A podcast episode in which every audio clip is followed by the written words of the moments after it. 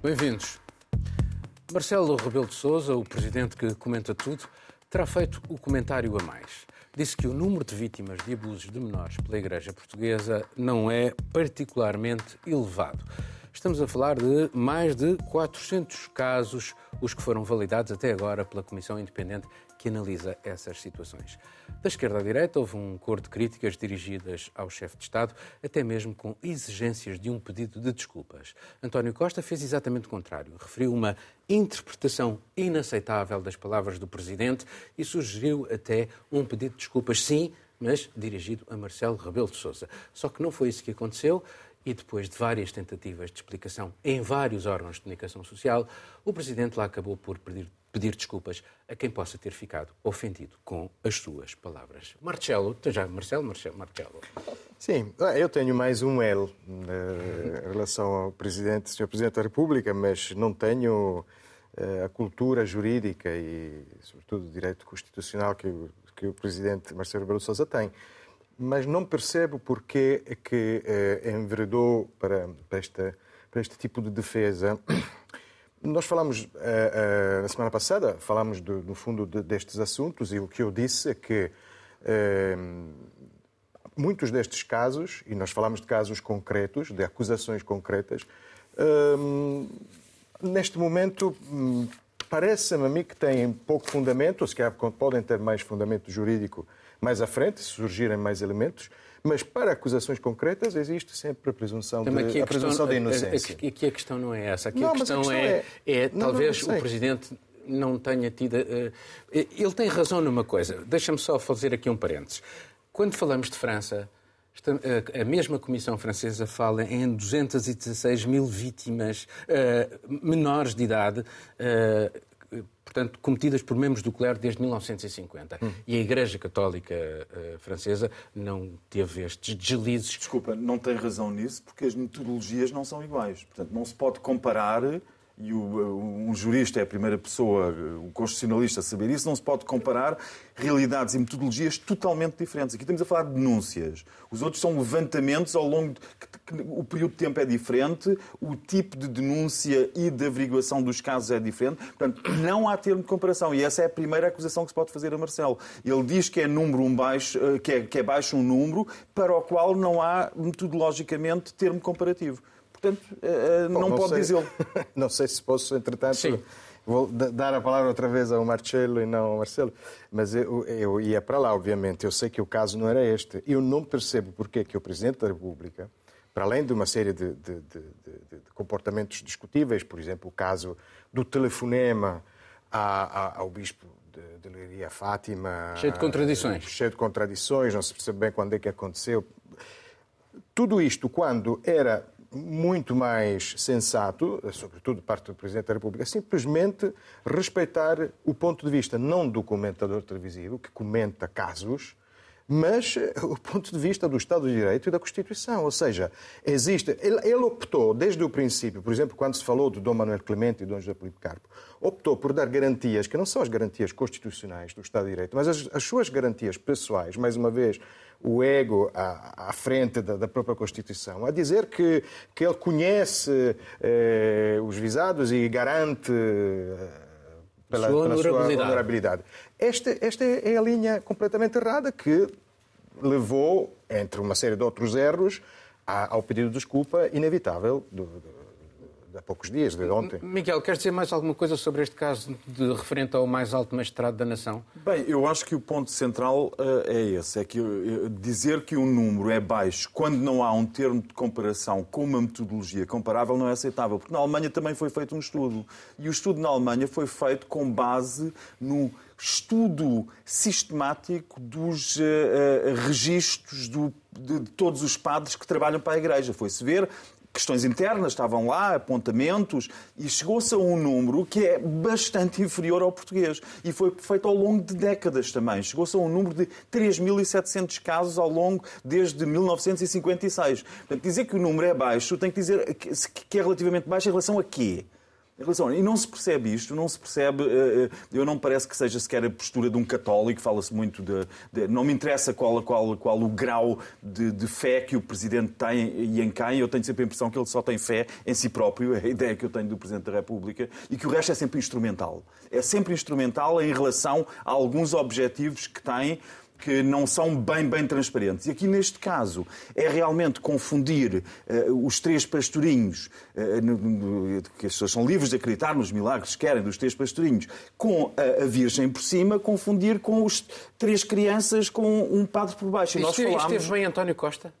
Não, António Costa, eh, eh, obviamente, teve mal porque acabou de ser eh, desmascarado. Foi, foi um feito de Marcelo Rebelo de Sousa ter exposto o Primeiro-Ministro no momento em que se desculpa por aquilo que supostamente não seria necessário pedir desculpa porque não haveria nada para pedir desculpa. Portanto, há uma, uma falha de comunicação clara entre ambos. Nós tínhamos falado aqui, como o Marcelo recordou, sobre a pedofilia e há uma coisa que é certa e é isso que um, qualquer magistrado dizia dizer, seja mais alto da República, seja um do Ministério Público, que é nós sabemos, e há dados científicos, levantamentos, que a pedofilia tem uma incidência três vezes superior entre o clero, entre os padres, do que na população em geral. Na população em geral, se é aproximadamente 1%, de, sobretudo de homens que têm tendências pedófilas, na Igreja, os, todos os dados apontam para que é três vezes superior. Ora, quando alguém que é responsável por um, por, por um, um magistrado do Ministério Público ou o mais alto magistrado da, da, nação, quando sabe que há um crime que tem uma particular incidência numa determinada área, não pode mitigar esse crime. E foi isso que o,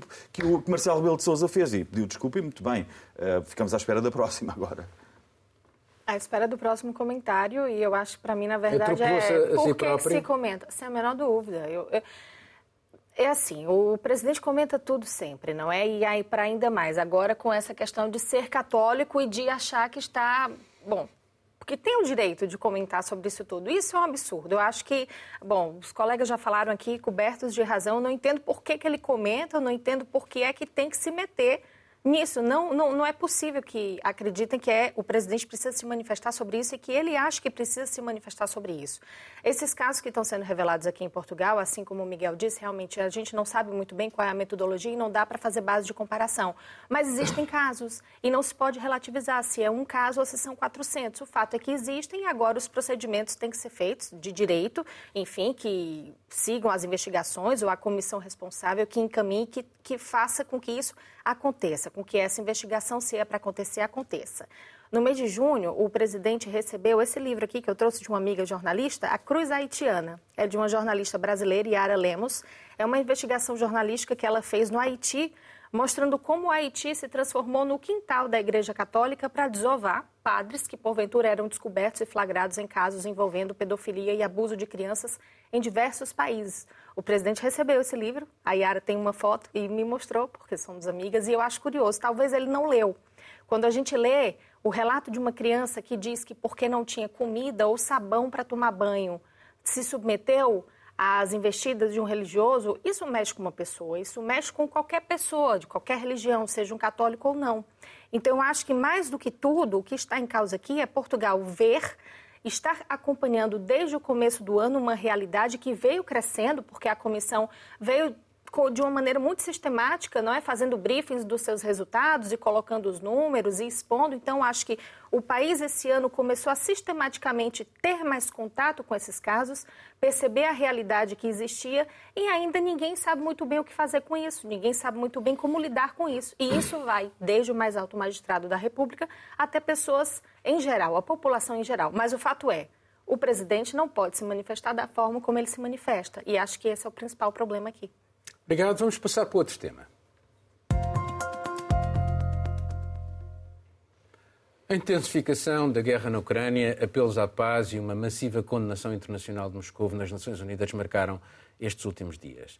Na Assembleia Geral da ONU, 143 Estados condenaram a anexação ilegal russa de várias regiões ucranianas Apenas cinco países votaram contra. Houve 35 abstenções, entre elas China, Índia, África do Sul, mas todos esses países juntos são quase metade da população mundial. Levar russos e ucranianos a negociar foi a tarefa que se propôs Erdogan. Encontrou-se com Putin no Cazaquistão, expressou a vontade da Turquia em mediar um processo de paz e apelos à paz e ao diálogo vários, entre eles de Emmanuel Macron.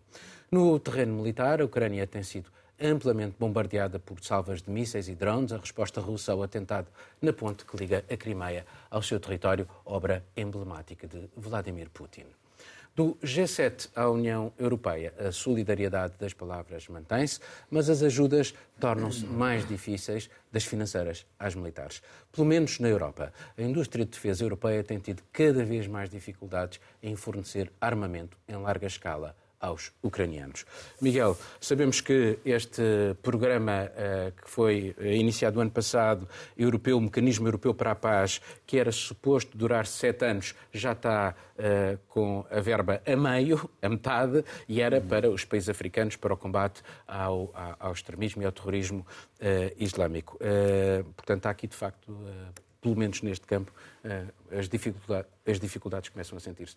Não só, também o gás, etc, só, etc. Certo, mas estamos perante, eh, face àquilo que Putin fez, perante também um extremismo e, e, e um terrorismo político contra o país vizinho que é a Ucrânia. A questão é que sondagens que saem agora na Alemanha, e eu julgo que isto é representativo para aquilo que se passa em vários países, apontam para que uma maioria da população, a maioria da população, quer negociações, não quer mais, ser mais penalizada economicamente e aceita que a Ucrânia tenha de fazer concessões. Esta é a situação em que estamos as, explicações, a, a, incidência é maior na esquerda, eh, ou extrema esquerda parlamentar, se quisermos, é uma esquerda parlamentar, que são os de Linke, e é maior no AFD, que é a direita, extrema-direita parlamentar. Mas são os partidos parlamentares, isto é uma sondagem feita pela, na população toda, com uma maioria da população que inclui, obviamente, eh, as margens. Mas era uma das apostas de Putin, era apostar no cansaço da guerra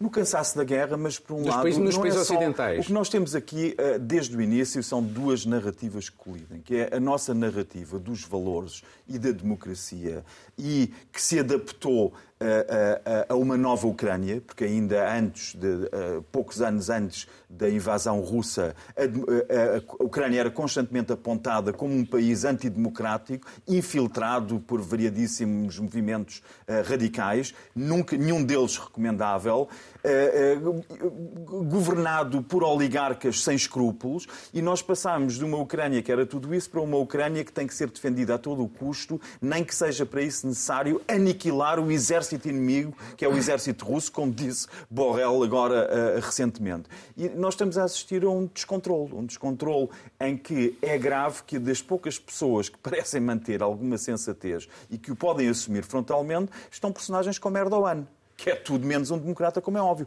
Mas nós temos esse discurso incipiente também, obviamente, em Scholz, no chanceler alemão, da negociação, da necessidade de fazer, necessidade de fazer concessões. Temos esse discurso em Macron e tivemos esse discurso em Stoltenberg, no, no uh, secretário-geral da NATO, que disse que a guerra poderia ser abreviada se houvesse concessões uh, da parte da Ucrânia, uh, seria acelerado o processo de pacificação da Europa. E nós estamos a assistir a, um, a uma, uma guerra que se arrasta no tempo, que se continuará a arrastar, que tem como objetivo duas coisas, que, é, que tem como objetivo deixar a, Rússia de joelhos, muito bem, isso protege-nos a todos, se a Rússia ficar militarmente tão debilitada que nos próximos 10, 15 anos não pensa em fazer outra igual, daqui a 10, 15 anos Putin já não está cá. Portanto, tem que se negociar agora para preparar uma paz pós-Putin. Tem que ser, isso é que tem que ser negociado agora. Não queremos é arrastar a guerra durante mais tempo, mais um ano, mais dois anos, mais cinco anos, para não só a Rússia estar de joelhos, como a Europa também. A Europa já está, já notamos a fraqueza nas pernas da Europa. Bom, mas a verdade é que a Rússia violou textos fundamentais das Nações Unidas, os estatutos do Conselho da Europa, dois tratados regionais que organizam a paz na Europa, incluindo a ata final da Conferência de Helsinki de 75, dois tratados assinados com a Ucrânia após a queda do URSS, entre eles um memorando de, eh, de Budapeste 94 e ainda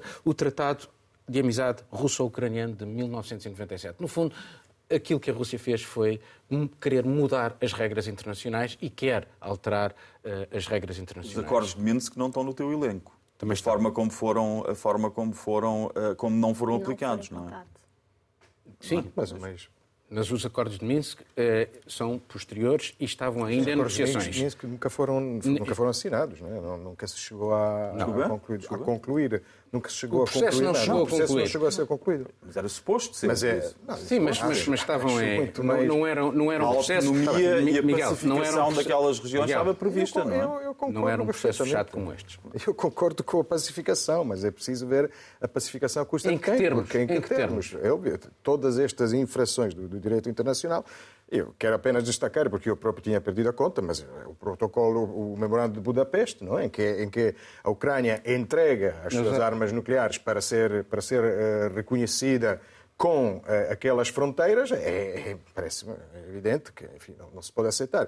Eu, pegando aquilo que o Miguel dizia as fronteiras, sobre... sobre... Já agora, desculpa lá, uh, aquilo que diz a ata final da Helsínquia é que as fronteiras podem ser alteradas por mútuo acordo. E isso implica, de facto, negociações. Sim, sim, obviamente. E o princípio da negociação. É óbvio. Nós podemos discutir se, se, se aquelas fronteiras internas, que eram fronteiras, isto vale para todo o espaço ex-soviético, Uh, e antes de ser ex-soviético e ex-czarista, mas uh, podemos discutir se aquelas fronteiras, se era uh, previsível que isto acontecesse, não é? Considerar fronteiras internas, apenas fronteiras administrativas, como fronteiras de Estados independentes. E estamos a ver que muitas vezes isso depois, os autonomismos, as autonomias depois apresentam a fatura mais tarde. Mas, mas, não mas, há, mas eu quero mas, só uma coisa, não achas que há, vocês não acham que há, aqui eu vou passar para, para ela. Depois podemos continuar a discussão, que há sinais também ao mesmo tempo que de facto indicam que há uma vontade realmente de paz. Macron voltou a dizer que falará com Putin sempre que for necessário e, uh, ao mesmo tempo que diz que continua a apoiar militarmente a Ucrânia. Uh, uh, e, e, a troca de prisioneiros. E, portanto, há aqui alguns pequenos sinais que também a própria Rússia dá esses sinais de que há um cansaço. Uh, portanto, é aproveitar o momento, não, é esta altura, há condições para isso, é preciso convencer Zelensky eu acho que é preciso convencer Zelensky e não só. Por exemplo, essa semana a gente teve o conselheiro presidencial Podolyak dizendo que a única forma de acabar com essa guerra é as pessoas deixarem de ter medo da Rússia. A única forma de vencer a guerra é deixar de ter medo da Rússia. O que é que pode significar isso? Pode significar o quê? Não vamos ceder, precisamos investir, e aí volta para aquele discurso de que o que eles pedem é são armas e capacidade para enfrentar no terreno o exército russo? Pode ser.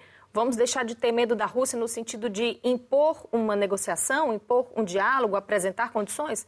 Também pode ser. Eu acho que é uma análise que passa muito longe do que a gente pode minimamente tentar compreender do que acontece nesse momento. Agora, o fato é, cansado, acho que as duas partes estão e não só. Por, pela primeira vez eu tive a oportunidade, há alguns dias, de conversar com uma pessoa que está na Ucrânia. Ao longo de todo esse tempo eu nunca tinha tido essa oportunidade porque não, não cubro o conflito, e fiz uma videochamada com, com um homem que está lá. E é, visível no semblante dessa pessoa a situação em que o país se encontra no momento, porque no fundo é isso, são pessoas que estão nos dois lados, estão na Ucrânia, estão na Rússia e tudo mais, mas é, é, é, um cansaço, é uma falta de compreensão, mas é também uma vontade de que tudo se acabe. E se a vontade dessas pessoas passe, então, para as lideranças, isso pode sim fazer com que esse momento seja mais favorável, mais propício para uma negociação. A chamada dos líderes europeus tem sido mais intensa, sim. O Macron, acho que foi nos últimos dias quem mais incisivamente colocou a necessidade de negociações. Isso é muito interessante, mas aí pegando no que o Miguel falou, por exemplo, né, o que é que vai ser preparado agora pensando no futuro? Eu achei muito curioso que a chanceler Angela Merkel, num evento aqui em Lisboa, uh, falou não é, sobre a questão da, das relações da, da Alemanha com a Rússia e disse que não lamentava ela nada. não lamentava nada, não é? Todas as negociações que aconteceram sob, sob o comando dela uh, eram negociações, eram acordos que precisavam ser feitos naquele momento, era o que se tinha naquele momento, não é? E as pessoas têm que lidar com o Tudo momento. Tudo são análises ex post. Exato. E, o resto são análises ex post. Achei... Sim, mas, mas Miguel, já agora os verdes vão debater precisamente um documento ultra secreto que foi uh, uh, tornado público agora, uhum. relativamente à forma como tinham sido avisados para esta dependência uh, russa, isto... Oh, Paulo, todos os cenários têm memorandos de aviso e de alertas. Eu ainda não têm. falei. Bem, todos, mas todos os cenários têm esses, esses, eh, esses memorandos que alertam para determinadas situações. O CIA também tem um memorando a avisar por causa da olivência entre Portugal e Espanha, que é um facto de instabilidade política. Também está lá. Se um dia acontecer, também está lá. O que Merkel disse foi que as pessoas atuam politicamente no tempo em questão. E no tempo em questão Tal como hoje a Arábia Saudita é um parceiro confiável que o Ocidente aceita perfeitamente, mas imaginemos que o líder da Arábia Saudita se tornava um homicida e começava a matar jornalistas. Tinham mudado as coisas, tínhamos de tirar consequências. E não é? mudaram. Pronto, mas, mas, mas, não podemos antecipar aquilo que ainda irá acontecer. O que aconteceu aqui foi esta ideia dos tratados todos que elencaste, só para acabar com uma frase. Todos os tratados que elencaste é verdade, mas basta aparecer um fascínora agressivo, colonialista, imperialista como Putin. Mas é por isso é que há regras, faz Miguel. Raça. As, não, regras, depois, as regras têm regras, que ser respeitadas. E depois o quê? Vem o Borel e diz, então vamos agora, as regras têm que ser respeitadas. A lei internacional nunca foi cumprida por nenhuma grande potência. Por isso é que desapareceu o Império Austro-Húngaro, desapareceu o o Reich alemão, desapareceu o Império Otomano, pode desaparecer o Império Russo, pode desaparecer. Mas uma, uma constante nós temos: as regras não são cumpridas porque regularmente aparece uma pessoa com o perfil do Putin. E como nós sabemos isso, temos que aprender a lidar com personagens como Putin. Numa altura em que não há armas nucleares, pode-se talvez fazer uma investida é tática, estratégica e com meios militares convencionais. No momento em que há armas nucleares, temos que pensar se derrotar militarmente no terreno Putin Putin vai resolver o problema. Bem, eu já, já, percebi que hoje não, não, não vou falar. Mas é, é assim, é, o, o, as sondagens que o Miguel cita são muito interessantes, e revelam que há uma parte da opinião pública que, de facto, quer voltar a ter o gás barato. Que custo, Macron. Cu, custo, Macron é o primeiro custo que custar a Ucrânia. Porque, no fundo, quando estava. Sim, sim, sim, mas uh, Ainda, ainda não são tão. Mas o que é que interessa? Eu, a avaliação que eu faço é péssima. Macron disse numa entrevista à France 2 esta semana, foi perguntaram-lhe o que é que faria a França em caso de ataque nuclear à Ucrânia e o, o efeito dissuasor do, do, das, armas, das armas nucleares é, é, funciona quando não se fala nisso ou quando é preciso saber responder. Macron disse que a França não ia atacar e, portanto, é um, é um convite à Rússia a atacar com armas nucleares. Foi o que Biden disse ao Putin, exato, mas que Biden disse ao Putin se a Europa, a Europa, nós Alô? estamos aqui a falar de, de Merkel. Gostava de acabar um minuto sem interrupção. Estamos a falar aqui da Merkel. Realmente, o, a avaliação que podemos fazer do merkelismo, ou antes dela do estroiderismo, é uma coisa que pertence à história.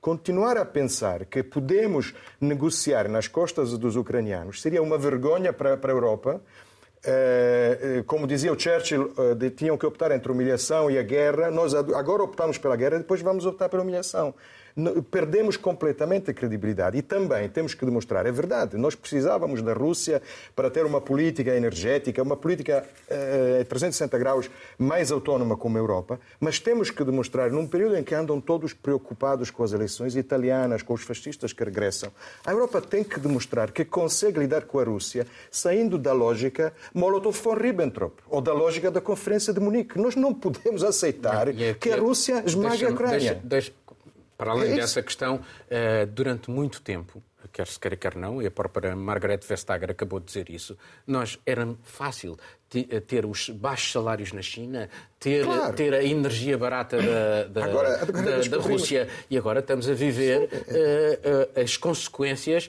de termos uh, da nossa ganância. Aliás, ela, ela usou a palavra ganância. Foi a nossa ganância que nos meteu nesta situação. Olha, os rutenos, os rutenos, que é como se chamavam os ucranianos durante o, o Império Austro-Húngaro, eh, que foram muito empurrados de um lado para o outro, eh, estão agora a defender, são, parcialmente vivem no Donbass. Tu queres defender o Donbass com armas nucleares e queres fazer, Miguel, queres defender, Miguel, mas o que queres é que entrar numa escalada Miguel, nuclear para defender o Donbass. Putin, há sempre sacrifícios, há sempre sacrifícios mas quando é se tem que, lidar com sacrifícios. Com Agora que estamos a falar aqui. Se da Ucrânia não vamos deixar envolver com isso. Parece um bocado absurdo que o, que o Vladimir Putin meta uma, uma, uma, uma bomba nuclear num território uh, que ele reclama para si. Aquilo torna-se. Uh, não... A guerra é absurda. A Ucrânia está neste momento a destruir territórios que com toda a legitimidade reclama como seu, está a destruí-los também. Destruir. Está a destruir a ponta Crimeia, por exemplo, é uma infraestrutura ah, que para já, não, para já não sabemos quem é que destruiu. É, então é interessante, esta, sempre teorias conspiracionistas, depois de repente, sobre a ponte da Crimeia, foram os, os ucranianos. Não, não sabemos quem foi. Mas uh, destruir, defender o território, destruir. Então, os italianos, quando, defender, quando se defenderam da ocupação nazifascista, também destruíram. Estás, estás a defender Sim, isto, então, Mas tu, quando falas de Putin, dizes que é a lógica da guerra, agora a lógica da defesa do território não tem lógica. É preciso destruir as infraestruturas de quem te invadiu. Mas é, Olha, é, tão difícil perceber aqui, isso. Bom, Falar dos rutenos. Olho por olho, até que ambos estão cegos. Só que a questão é que não, não os russos têm muito mais olhos que os ucranianos. Muito mais olhos, muito mais pernas, muito mais cabeças e mais espingardas. Em todo o caso, eh, se reduzirmos isto àquilo que é a expressão mínima, há sempre um agressor e um agredido. E nós sabemos quem é um agressor. É quem tomou a iniciativa de começar tudo isso. Exato. A partir daí não se pode dizer temos que convencer Zelensky a ceder agora que está a reconquistar o território. A alternativa, Marcelo, diz qual é a não, alternativa. Não, não, convencer Zelensky a ceder. Com Putin qual é a alternativa? Não, a alternativa é com Putin, nesta forma, não se pode negociar. Agora, se Putin... Então qual é a alternativa a não negociar? É, é, é, o que está a acontecer agora. Ou seja, que ponto? Até que escalada? Até, até, até, onde? Até onde? Mas tu achas que eu não, não estou é eu achar, preocupado? tu achas que... É mas achar, alguém acha que... Alguém, deixa, deixa, deixa, só, uma, só uma pergunta. Tu achas que é possível derrotar a Rússia? Mas derrotar a Rússia não significa chegar a Moscou, como queria fazer com a Napoleão.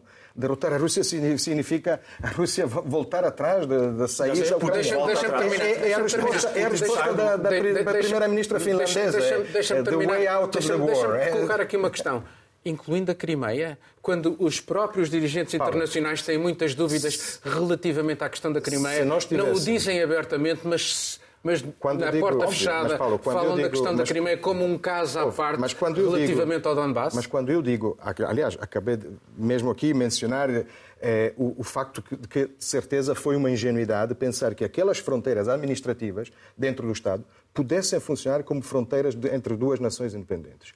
Eu, eu, hoje é fácil dizer, voltando para trás, em Budapeste, dizia fiquem com a Crimeia, mas nós ficamos com a bomba atômica. Se calhar os ucranianos agora não estavam aqui, não estavam nesta situação. Essa análise é muito. Essa não, não, não. É, agora já não vale a pena. Não vale a pena, mas isso sobre, sobre a Crimeia, não faz sentido render-se. Sobre a Crimeia, se Putin, todos nós, mesmo aqui, todos nós, falamos, pertencemos àquela, àquele grupo dos, o Miguel vai me ajudar com a pronúncia alemã, dos que tentem, tentam compreender Putin, que Putin verster, uma palavra que se Tu se calhar pertences, eu não pertenço. Não, não, não, não, não quero compreender tu Putin. finges, não eu pretendes, quero não penso, não, não, mas posso finges, acabar, posso eu quero, acabar, eu quero posso é acabar, proteger a minha família acabar, e o país onde acabar. vive e a Europa onde estou. À custa não dos quero ucranianos. proteger, à não, custa dos ucranianos. não, à custa daquilo que o Biden disse, que se a Rússia, Biden disse, disse que se a Rússia invadisse a Ucrânia, que os Estados Unidos não se envolviam militarmente. Não se envolveram, não se estão Já agora, Miguel, e, também, é, proteger o princípio das relações internacionais. E, repara, se Putin, depois das tropas concentradas na fronteira até 23 de fevereiro, tivesse dito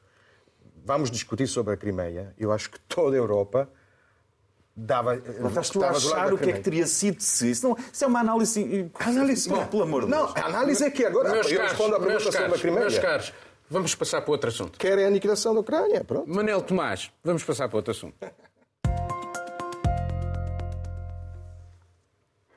Só porque o Manel Tomás é quem está na realização. Israel e o Líbano, dois países formalmente em estado de guerra, chegaram a um acordo histórico para demarcar as suas fronteiras marítimas. São áreas ricas em gás e as contrapartidas económicas são significativas.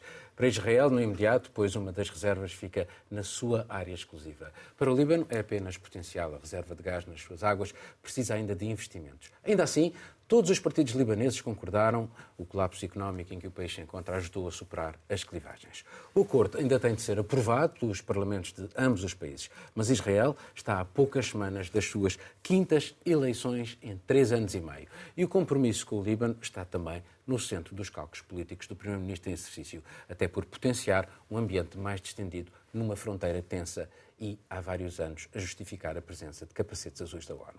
O acordo é também importante para a Europa. Israel admite fornecer parte do seu gás aos europeus. No final do mês passado, a União Europeia relançou o diálogo com o Estado judaico. Apesar das violações dos direitos humanos terem aumentado e sem garantias que Israel altere essas práticas em relação aos palestinianos, as prioridades europeias mudaram. Não são alheias à necessidade da Europa em diversificar as compras de gás. Agora vais sim, agora tens que falar tu. Agora vou eu. É, bom, me parece que é um momento ainda com muito a ser decidido, não é? E pouco instável, talvez, esse acordo. A gente tem agora o mandato do presidente libanês que vai terminar no final de outubro. Não é? E isso também ainda precisa ser formalizado da parte libanesa. A gente tem as eleições legislativas que vão acontecer em novembro em Israel. E as sondagens apontam que pode ser que Benjamin Netanyahu volte ao poder. E ele já falou que esse acordo é péssimo, que vai acabar com isso, que isso não será realizado, enfim, caso ele esteja no, no comando de novo quando, quando chegar a hora de resolver.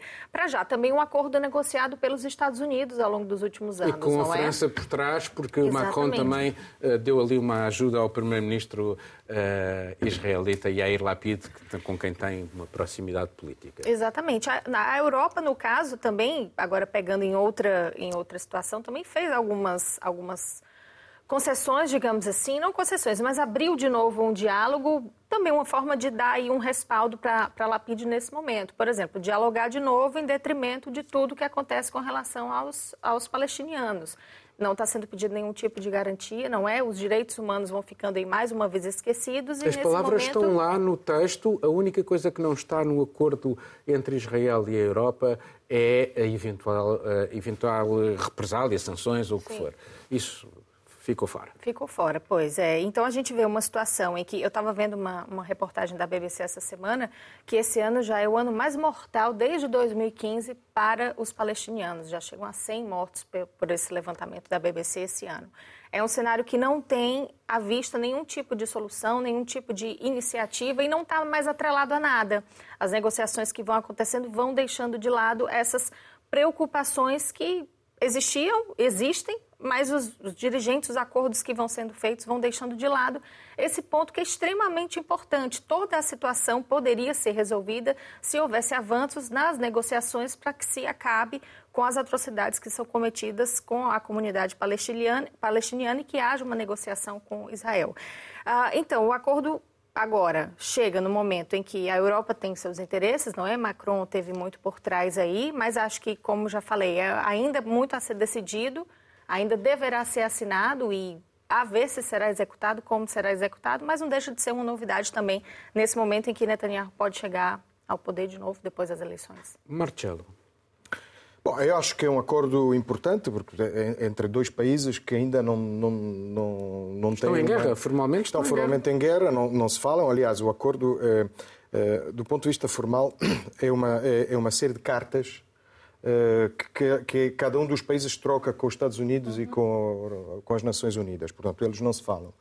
Uh, e estabelece uma fronteira marítima quando entre dois países que ainda não têm uma fronteira terrestre porque porque Israel ocupou ocupou invadiu o sul do Líbano só saiu em 2000 e a fronteira não foi reconhecida pelos dois países, sobretudo pelo Líbano. Portanto, parece-me parece uma, uma coisa, eh, parece-me algo muito, muito importante, muito interessante dentro... É um primeiro passo, de, Um primeiro passo importante dentro de, das limitações que sabemos, porque, é, porque existem duas maiorias, é, duas situações políticas muito, muito instáveis. É, Israel vai a eleições a 1 de novembro, Uh, Netanyahu já disse que este acordo. Netanyahu, digamos, como estratégia eleitoral, tem esta, esta atitude de ser. Mesmo que de se apresentar como o único adulto da sala e os outros que governaram até agora eram as crianças.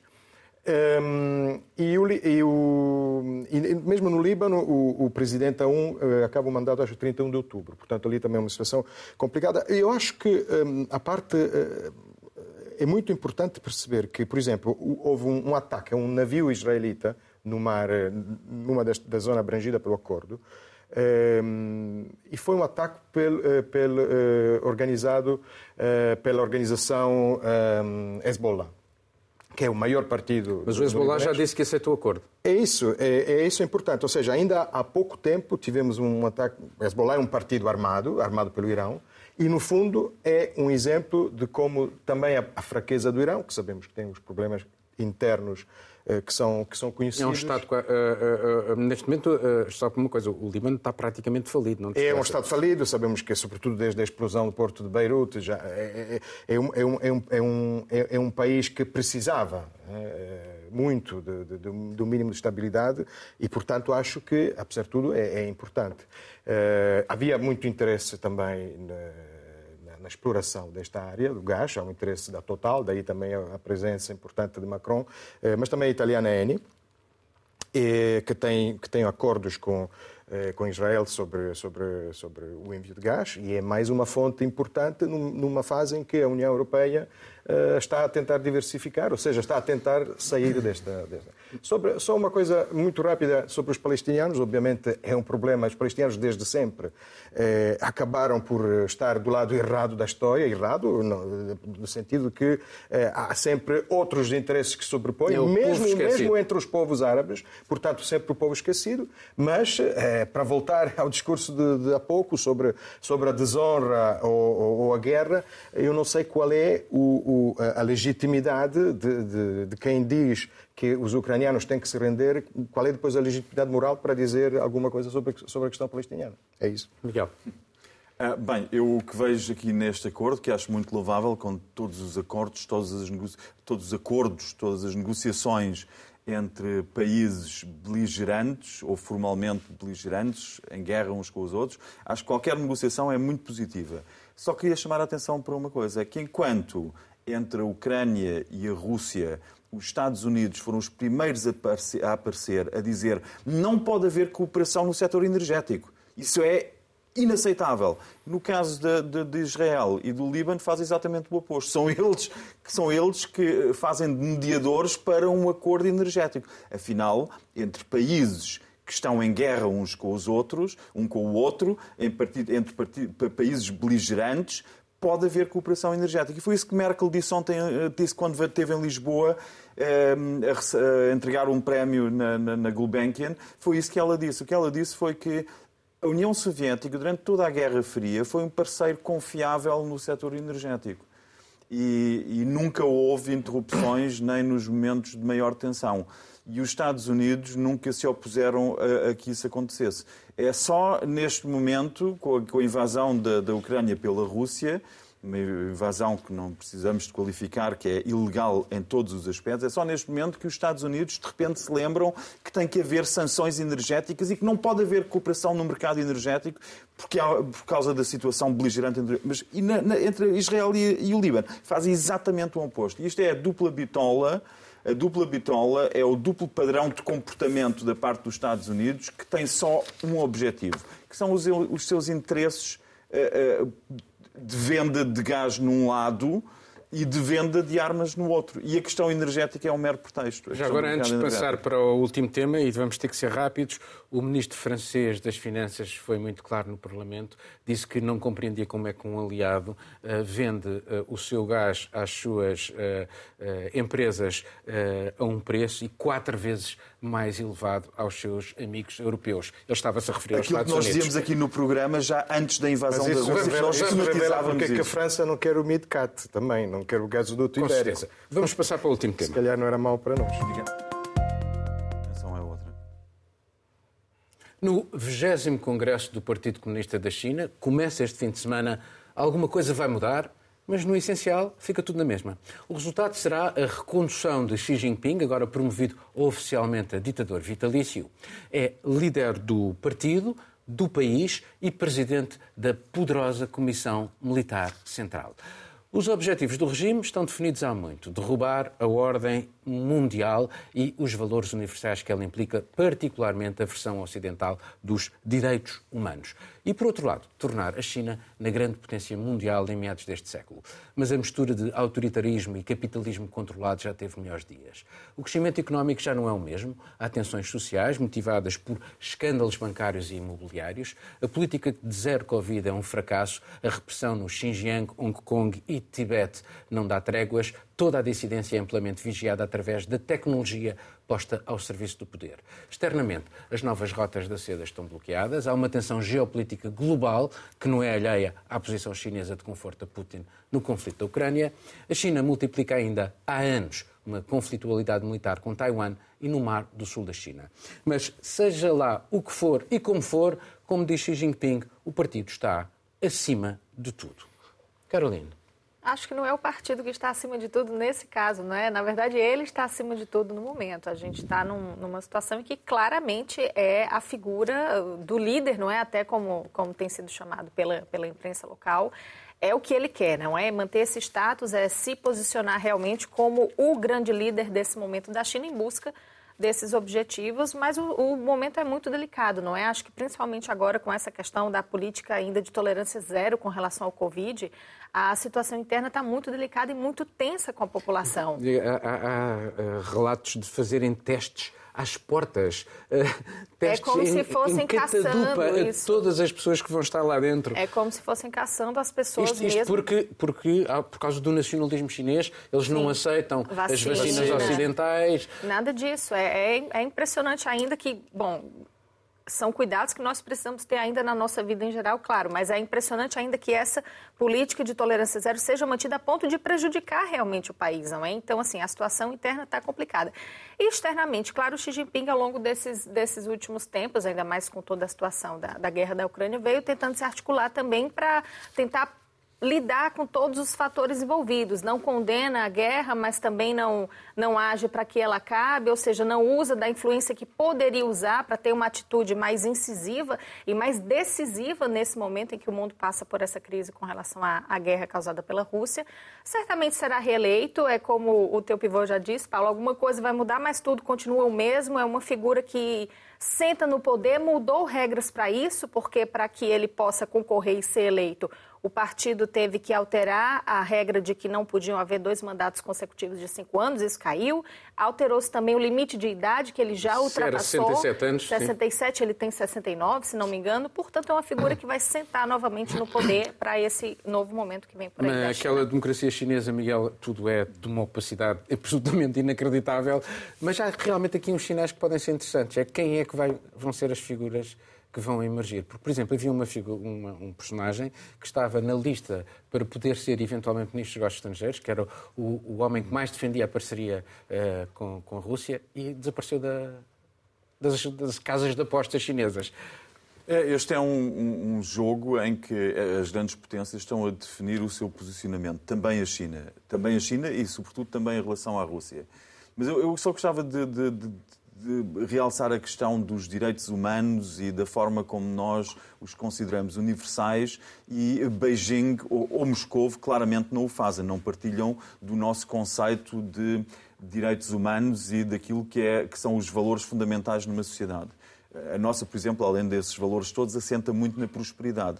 Mal a prosperidade ameaça uh, desmoronar mas a China um pouco. também. A China na China também. também. Mas é, mas e é isso. isso. É que nós não podemos ter, cada vez mais temos noção disso, que não podemos ter a veleidade. E, e eu pessoalmente, e pessoalmente, quer dizer, acho que todos nós coletivamente temos medo ou deveríamos sentir medo daquilo que a influência chinesa pode significar em países como Grécia, como Itália, como Portugal.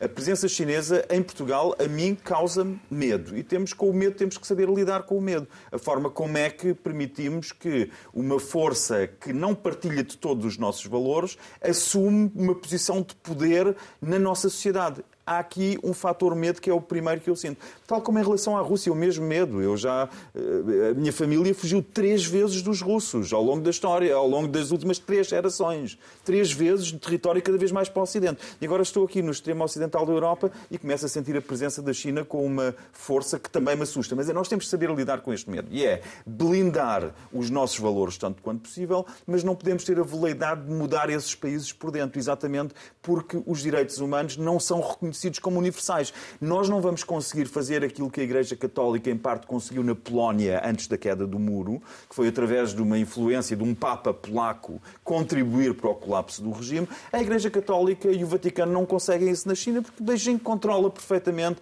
quem é que pode ser bispo, quem é que é nomeado bispo e quem não. Da mesma forma como grandes uh, beneméritos internacionais sem mencionar nomes que criam fundações para divulgar valores que são os nossos, democráticos, liberais, ultraliberais, também não conseguem entrar na China e foram corridos da Rússia. Nós temos de ter noção que nós vivemos com diferentes noções do que é moralidade. Agora saiu um estudo recente que diz que não existe, de facto, no cérebro humano um departamento responsável por aquilo que é moral e aquilo que é imoral. O que existe são convenções.